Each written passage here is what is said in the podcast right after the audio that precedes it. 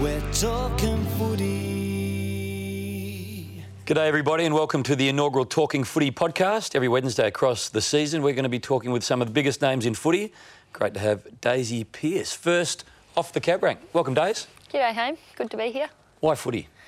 Oh, why footy? I, I loved all sports when I was a kid, very outdoorsy. It was hard to make me sit still or come inside, but um, why footy? I think the biggest draw card for me when I reflect is that it was a big part of family life. It was a huge part of our community, having grown up in a small country town up in Wandiligong or Bright, which people might know a bit better. But How many people in, in Bright? oh, I think you got me question without Not notice, many. but it's getting bigger and bigger because it's such a beautiful part of the world, and uh, I know it's growing. But there was yeah less than a thousand in Brighton, Wandiligong, uh, less Hundreds. than yeah hundreds. How many girls were playing with you in the Bright Footy Club when you kicked off? It was just me to begin with, and for all of my career actually, I started Auskick down at Bright Auskick Centre. It was the first girl they'd ever seen turn up, and it was a bit of a novelty really to begin with. But in time, I just became an accepted part of the furniture, and I was always really well supported and um, yeah, welcomed into the club. But yeah, the only girl in my team, and um, for much of the competition, a girl did start playing for one of the other teams um, towards the end of my junior career, and she was a lot better than me. So it's a shame she didn't go on with her footy and, and keep playing. I don't know what happened to Karina. Was there any resistance early with a girl playing, or was it always just no problem, Daisy, grab a jumper? No, early resistance. I'm, I'm really grateful. I feel like now that I think about it, my parents probably buffered me from a lot of that, that resistance. Um, but I do remember little snippets of conversations of parents, you know, arguing with dad that it was irresponsible and that I shouldn't be out there or little bits and pieces like that. And, and certainly, like I said, I was pretty well supported within the club and, and loved and welcomed into the four. But uh, yeah, lots of commentary on the sidelines as I went through my career that, you know, as to why I shouldn't play. But I'm glad I didn't listen. Leading goal kicker, I'm not sure which year. How many did you kick, do you remember? uh, I kicked, I think I averaged nine a game Nine. For the first few weeks. or maybe I'm embellishing that a little bit. Oh, It's a long time ago. I'm trying to remember. I, I kicked nine in the opening few weeks. And then, Each week? Yeah, and then I think I finished somewhere. I mean, the se- we only played ten games a season. I finished with sixty odd. I, I don't know. I, I could be embellishing this a little bit, but it was it was a handy season.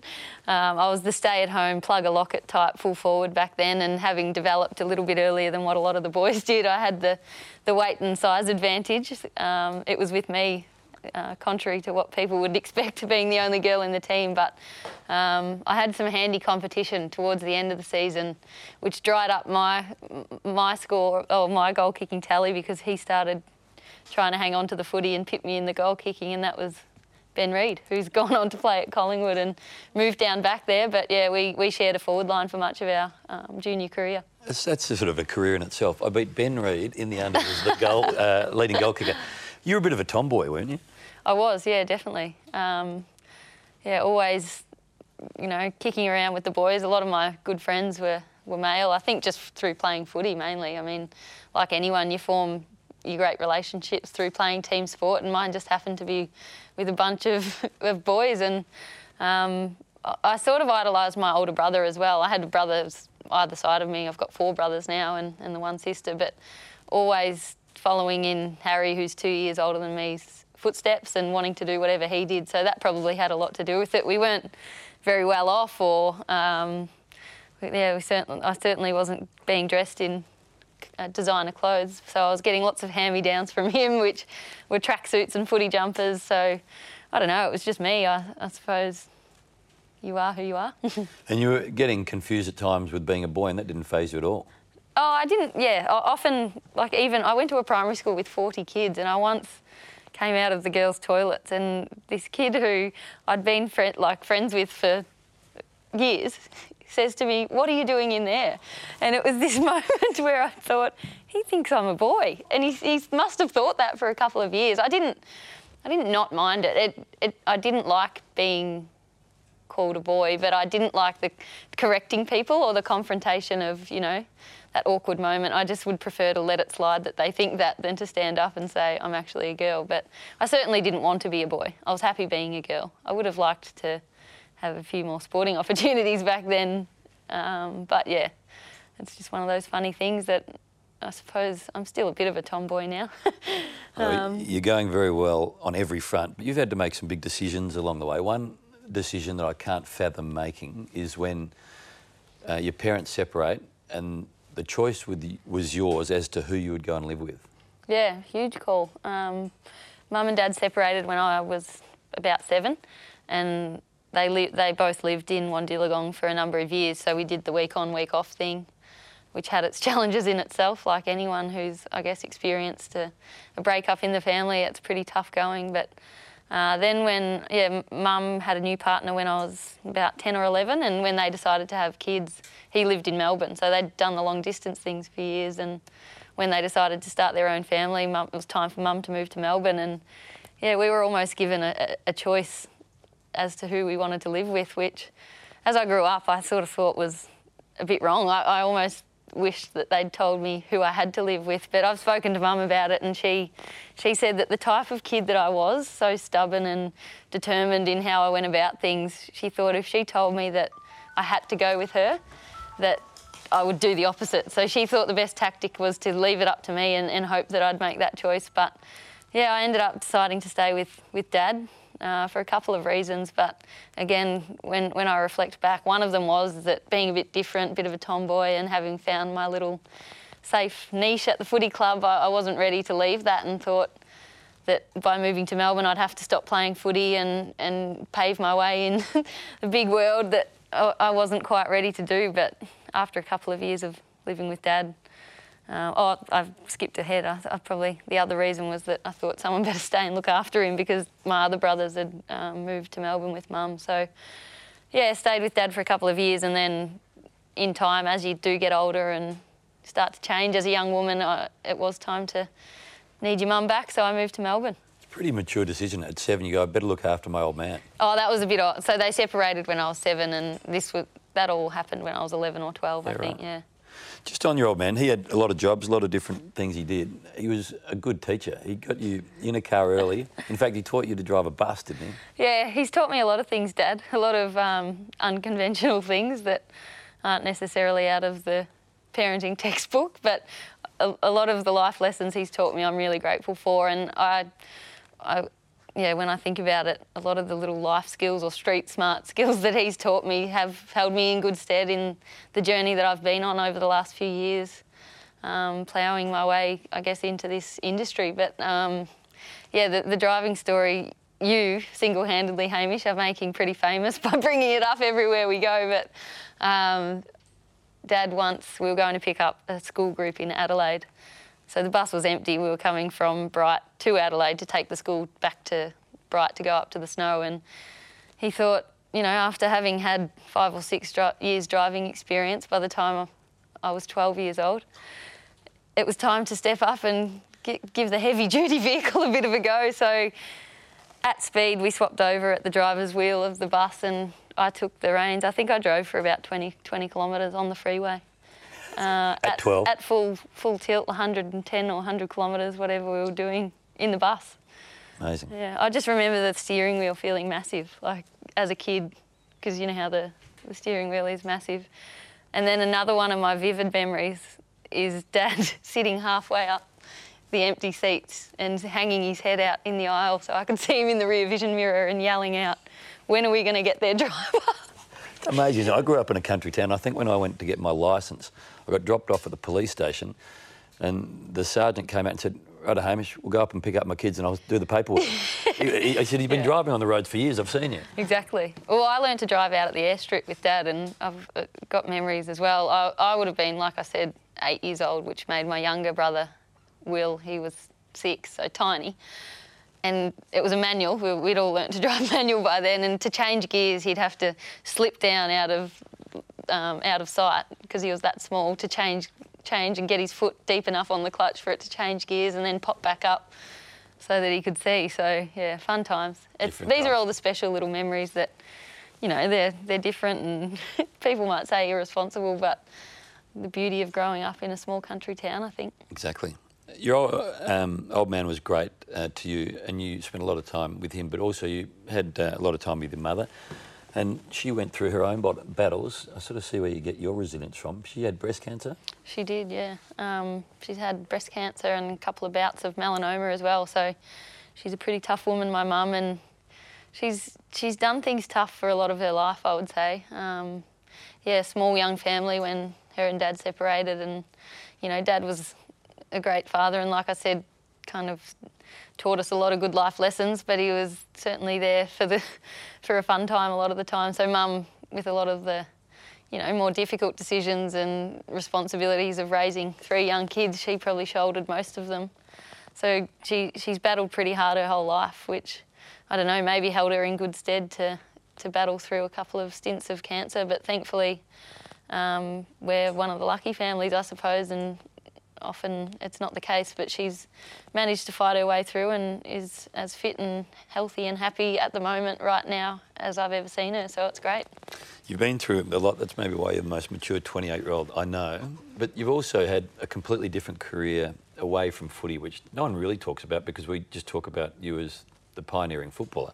But a midwife is a role that is unbelievably, I assume, rewarding. But gee, there's some pressure. Yeah, there's some pressure, all right, and if if you're looking to mature, get a job as a midwife because it grows you up pretty quickly. It's a, a full-on job, um, very rewarding, and I, I treasure what I've learnt and been able to, you know, be blessed to experience as a midwife. But yeah, some as enjoyable and beautiful as it can be, it can be that tough as well um, when things don't quite go right. But a really special job. I worked as a midwife for about five years out at Box Hill Hospital and yeah, just loved loved every minute of it. It's the most intense, enjoyable job that you could imagine. Every day is different. Just when you think you've seen or heard it all, you haven't. I, I, I the best way to describe it, it's like a cross section of human life. You see life, death. You see people at their best, and most. You also see them at their most vulnerable. So it's pretty, yeah, pretty interesting job. Do you remember the first baby you delivered?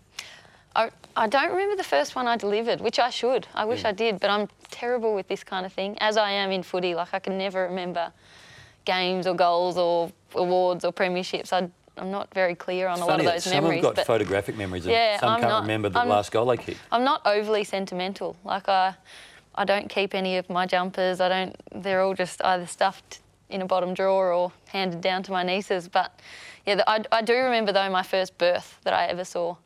And I remember sitting, and the way that it works when you're a student midwife, you have to observe a certain amount and then you assist in a certain amount and then you're out on your own. But observing my first birth, I remember standing at the back of the room thinking, somebody help that woman. This is not, this can't be normal. And there she was giving birth. And now, as I went through my career, I look back, that was the most beautiful, normal birth that you'll ever see. But when you haven't been there and you haven't seen it, I just thought, this can't be okay. Like, why is no one helping her or why is no one getting this baby out for her? But it was just how it happens.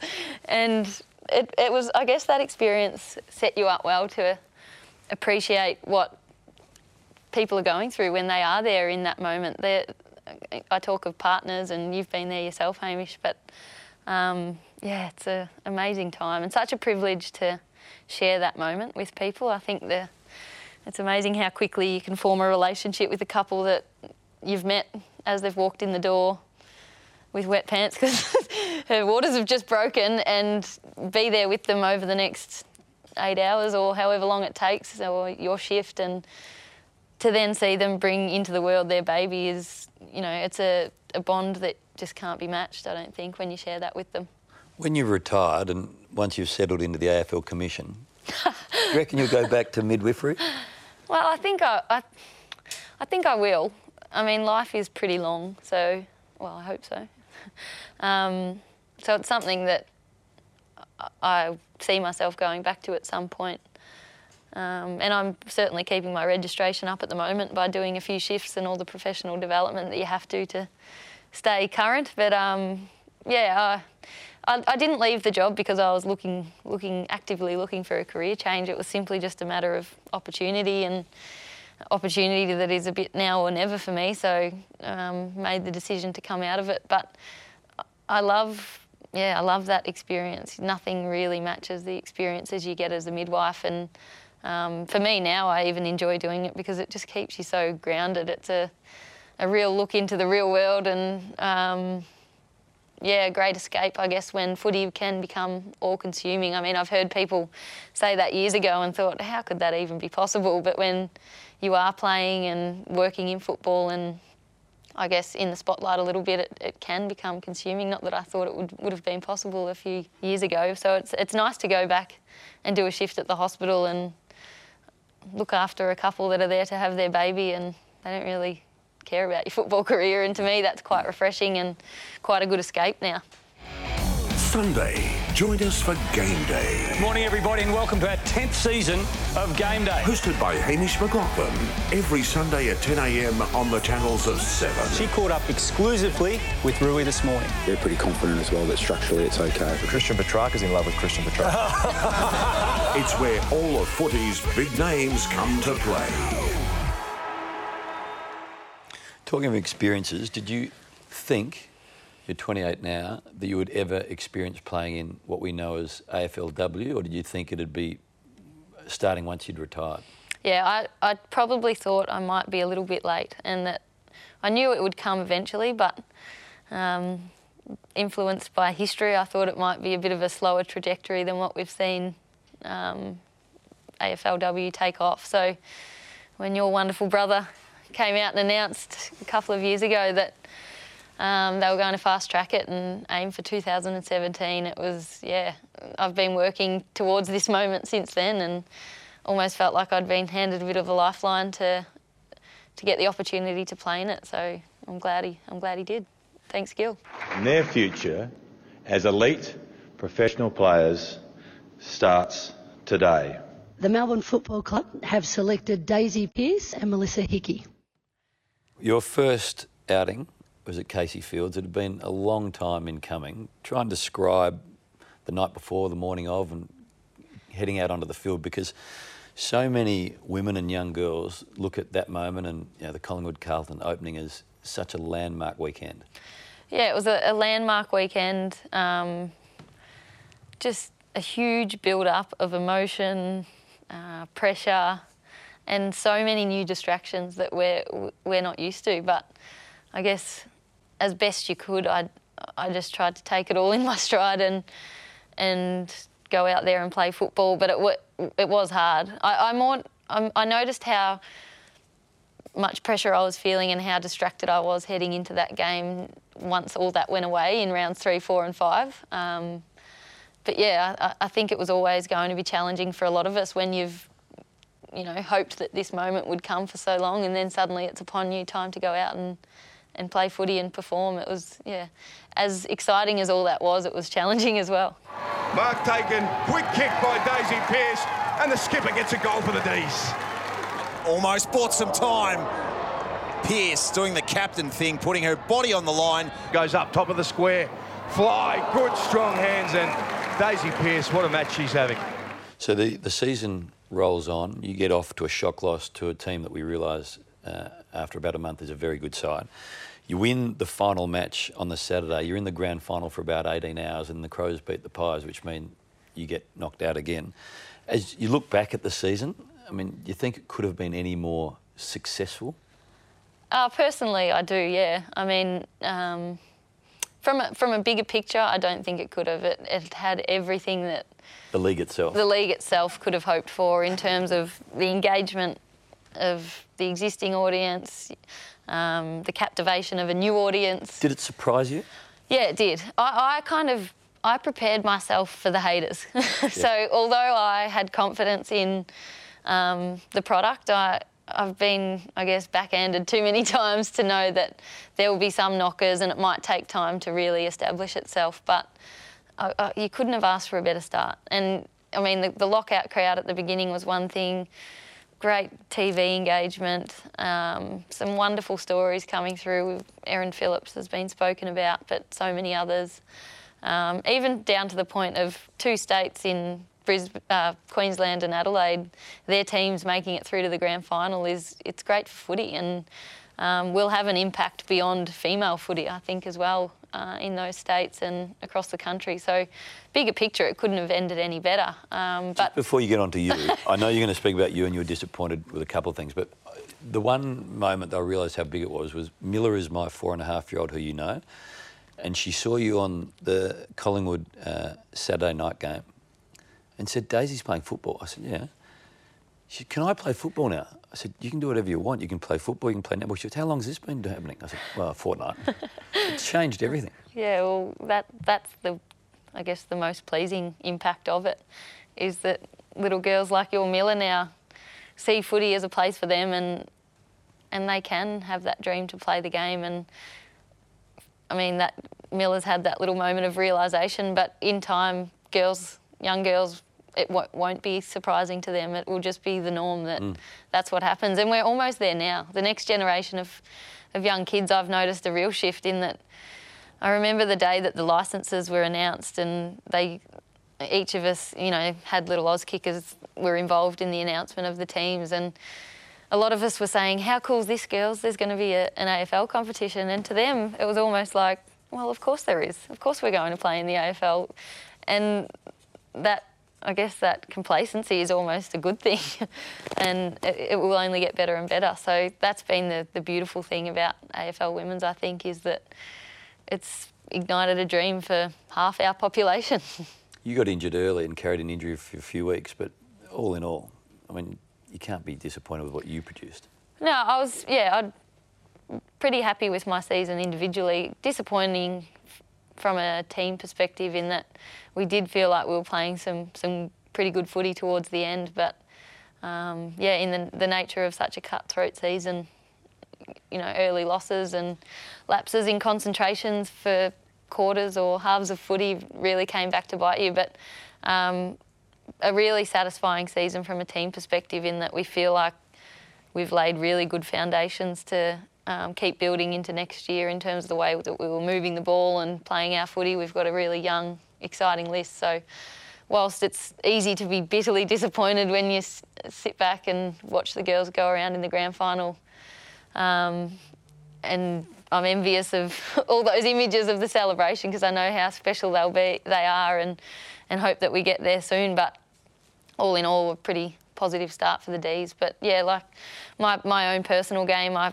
was you know probably put a bit of pressure on on myself leading into the season. And well, you're probably the most watched player in the league. Yeah, well, I guess the way it all played out is that the AFL almost used a handful of us promoting ourselves to promote the game and to create a profile for a game that didn't quite exist. They had to leverage off the back of a, a handful of players. And well, from a Melbourne perspective, from a Victoria perspective, Katie Brennan yourself were the two faces. With that comes enormous pressure and enormous and probably distraction. Moana Hope as well. Yeah, Mo yeah. Hope, absolutely. Yeah, yeah, there is. But I, yeah, I suppose oh, I'd never complain about that because it, the offshoot of it has been some wonderful opportunities as well. But certainly some added expectation that we carried into the competition and I suppose I was the way I I try and offset it is just to make sure that I'm doing everything I can to to be a good player and working as hard as I can so that you know whatever I produce I can't be unhappy with it. If it's if it's good enough great. If it's not well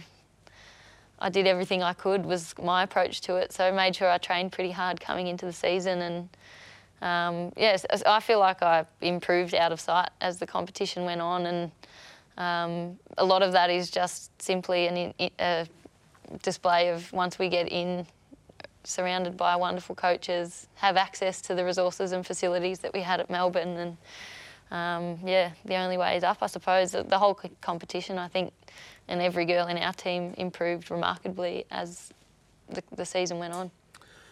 Gil is one of your biggest fans. If you were the AFL CEO for an afternoon, what would the one change you'd make for AFLW Season 2? Well, I'll start by saying I think he's doing a very good job. He's so, a big listener to this podcast, you that. so, yeah, he's, he's doing a good job as it is, but if he fell off the perch or his horse home, I, um, I'd, well, on the back of this season, I'd make a final series. Yep. I think that's probably a no-brainer. How would that look, the final series? Well, you could almost, depending on length of season, you could almost go a simple 1v4, 2v3 and... Like a prelim final weekend? Yeah. Although then first position doesn't really get an, any advantage for finishing first, but we'll work through that. So finals campaign would be good? Finals campaign would be good, not just because the D's missed out on percentage this year, but I think it would just give the season more legs in that once a couple of teams had lost two or three games at the start of this season, it meant they were out of the finals race completely. Whereas if there is a final series and a top four to aim for, you're you're still live for a lot longer. There's more teams that are still within a chance of getting in there, so it just makes for a, a, a more entertaining fixture, I think. Just, you touched on it earlier. You said you got ready for the haters. I mean, there's haters everywhere. There'll be Dustin Martin played a game on Thursday night that was just sublime, and people saying, "Oh, it's only against Carlton." Yeah, I mean, it's just that's society. But do you have, do you take notice? Do you get affected by those that decide that they want to be a keyboard hero for an afternoon? Oh, you certainly bristle when you see things. You're, I mean, I think anyone that says they don't probably lying, or so, so I'm really jealous of them if they're not. But well, I, am not on because I do. You know, I, I literally get so affected. My wife could tell when somebody had got into me. And she said, You're not honestly reading that again. I said, well, A, I saw it, and B, I'm affected. She said, Don't let it affect you. I said, You can't not. Yeah, you can't. If you see it, you're affected. It, whether you outwardly look affected is another thing, but yeah, it's hard to get away with anything with your wife, I suppose. But yeah, um, yeah you're affected, but I guess it just comes back to surrounding yourself with people whose opinions you really respect or care about so yeah. that but I think the, the haters, generally speaking, were drowned out by an overwhelmingly positive response. So quickly, anyone that just didn't like the idea of change and didn't like this new thing of women playing AFL footy at the high level um, were, were, pretty quickly silenced by a mass of people that absolutely loved it, mm. which was good. How's life changed? Can you walk into your local Coles and be hassle free, or is it different to what it was two years ago? Oh, it's completely different, completely different. And yeah, it's it's weird. I, I almost can't get to Coles without it now. I is that right? I have to remind myself to put shoes on or have a quick check to make sure I look half presentable before I head down there for my carton of milk. But no, it's funny. It's been an absolute whirlwind, and it just makes you realise how much people in this town love footy because in my head I'm just normal old Daisy that does a few footy shows and gets her mug on a few photos. but um, yeah, people take notice, and everywhere you go, people shout out or say hello or want a photo. Get a Tony at the butchers. Yeah. Um, also, yeah, it's it's one of the exciting things, but it can be yeah pretty challenging at times as well. But it's so different to what I've been used to. I mean, it's a bit different, I think, to the boys that make it to the AFL as 18 year olds. They've almost been groomed for the idea that if you make it in football, you'll also be a household name and people will recognise you when you go down the street because that's how it is. But for a lot of us girls, we've gone 20, I won't say 20, no, I've gone 28 years of my life without anyone really taking notice or caring, and now all of a sudden, almost overnight, it's a thing. So it's been a lot to adjust to, but part of the excitement of it, I suppose. How you enjoying the media? There's some people that are very natural and do it very easily. You're one of those. Does it give you a, a thrill or does it bore you, the media? No, I'm loving it now. I mean, I wouldn't say I do it that naturally, personally, because, you know, you, there's a lot of inner turmoil going on when it's new to, new to you. But um, I'm loving this year now that I've, you know, felt my way through a few things across season 2016. So, um, yeah, enjoying it more now that I'm not too worried. I guess it's like that opening game, the distractions of which camera to look at and an earpiece and worrying about if you say the wrong thing, whereas now you can just get on and enjoy talking about football, um, which who could complain about that? But also having built a few good relationships and a bit of a network makes it all the more enjoyable as well. Not just because you're sitting next to me, but you know, you really appreciate the support of um, wonderful people in the industry that have helped show me the way and just makes it a lot easier and, and more enjoyable. One of my most enjoyable media moments was Friday night footy. Wayne Carey was crook, and they said, "Who are we going to get?" And I said, "Well, who's available?" They said, "Well, Daisy is quickly." You know, that afternoon, I think you got the call. I've never felt, you know, it's just great to have you. It's amazing to think you can be hosting a pre-game show on a Friday night, standing on Eddie Head, and no one blinks. Move on. It's Yeah. changed. Yeah, it has changed for the better too. I mean, as a as a kid, I, I honestly dreamt of being a commentator. Dad and I, one of his many jobs was a pilot for a long time, and we literally used to sit on the couch on a Friday night with Friday night footy on, and we'd turn the volume down. No offence to the the commentary team, but we'd put his uh, aeroplane headsets on and with the microphone and pretend we were commentating the game and sit there and take ourselves fully seriously for the entire match, quarter time breaks and all. so um, yeah, to think that yeah, and then you're you're really doing it. You're out there on Etihad Stadium, or it's crazy. You almost have to pinch yourself, but yeah, just give it a go. You're going well. Take the opportunities that come up, but yeah, it's it's enjoyable this year. With like you said, a lot of last year was on the fly, but now I feel a lot more settled and enjoying it. Apart from the premierships, what is your favourite moment you've ever had in footy? The one moment where you think, if I could go back there and experience that again, it'd be a good place to be. Oh, my mind is racing with a hundred of them. See, EJ Whitten's game, I thought that was significant, but then running out for the first AFLW game, I assume would have been just mind blowing. Yeah, both of those significant. But uh, I think that opening night, I know I wasn't playing, but that opening night of AFLW was this culmination of a lot of hard work and passion and our dreams, mine individually, and also a lot of my friends and the, the female footy movement collectively. It all culminated on that night, and for it to be such a big success was just one of the, the most special moments I've ever experienced. I don't reckon Gillon's ever been happier to apologise to people for being locked out of a football match. The That most was- relieved man on the planet that night was Yeah. Gill. I loved that. I loved the images of him wading through the crowd. I thought it was a great touch and just a great endorsement of women's footy. A, that there was a lockout crowd, so people w- were stuck outside of the ground. B, that Gill was there and so invested and in, so invested that he'd take it upon himself to, without planning, go out there and directly try and pacify them, I suppose. It was, yeah, it was a great endorsement of women's footy, I thought, and women's sport. After one season of AFLW, uh, are you hungrier for the second?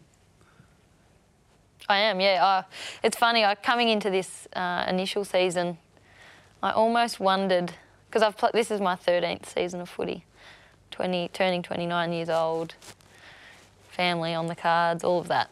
So I came into this season almost wondering, would it have the impact on me that once it was up and running uh, and here to stay, would my hunger almost recede because I'd done my job and I'd played with season and it was here so I can retire a happy woman. But it's gone the absolute opposite way and with force as well. I think a combination of the way that the season finished up, just falling short, um, the, the team that I played in, such an exciting young group that grew tremendously over the season, was a great group to be a part of.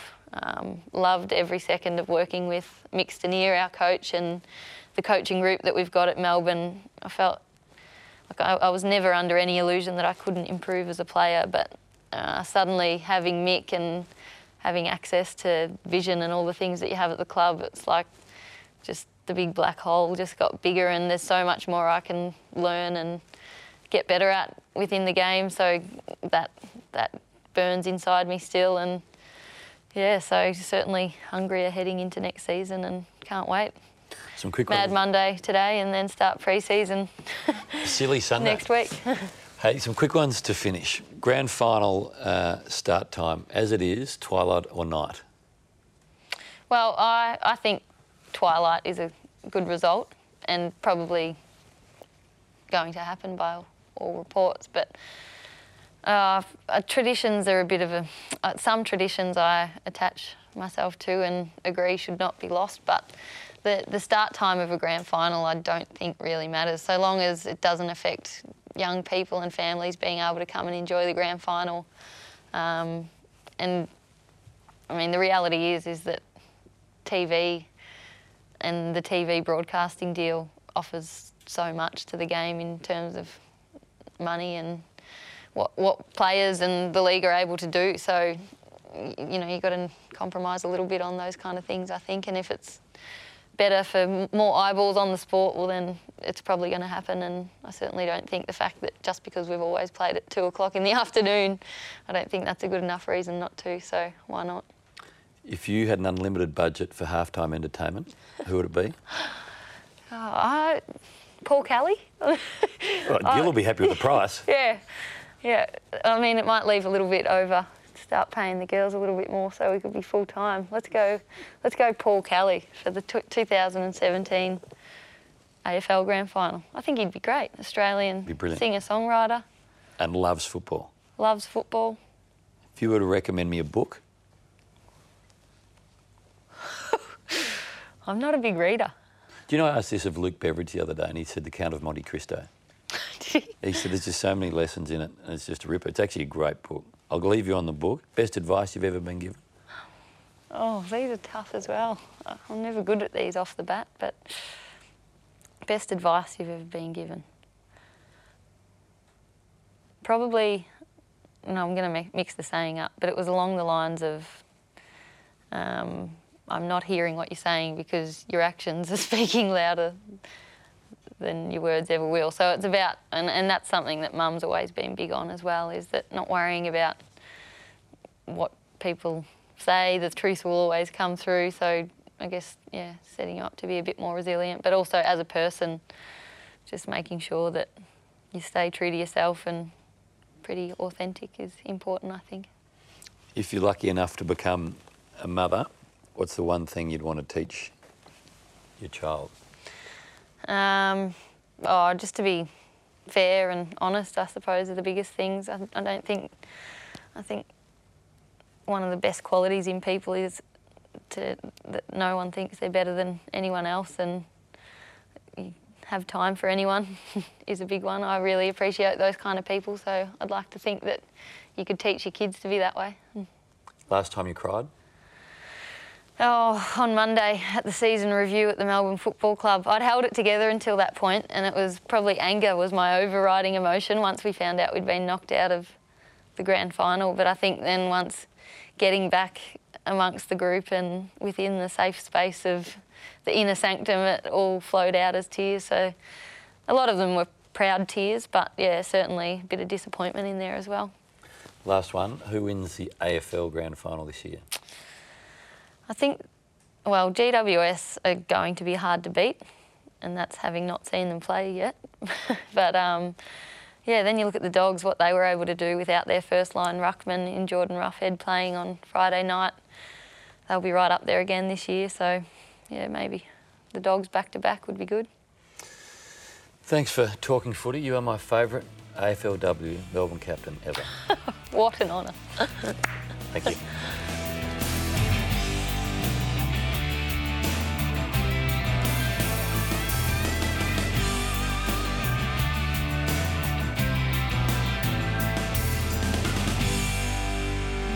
We're talking footy.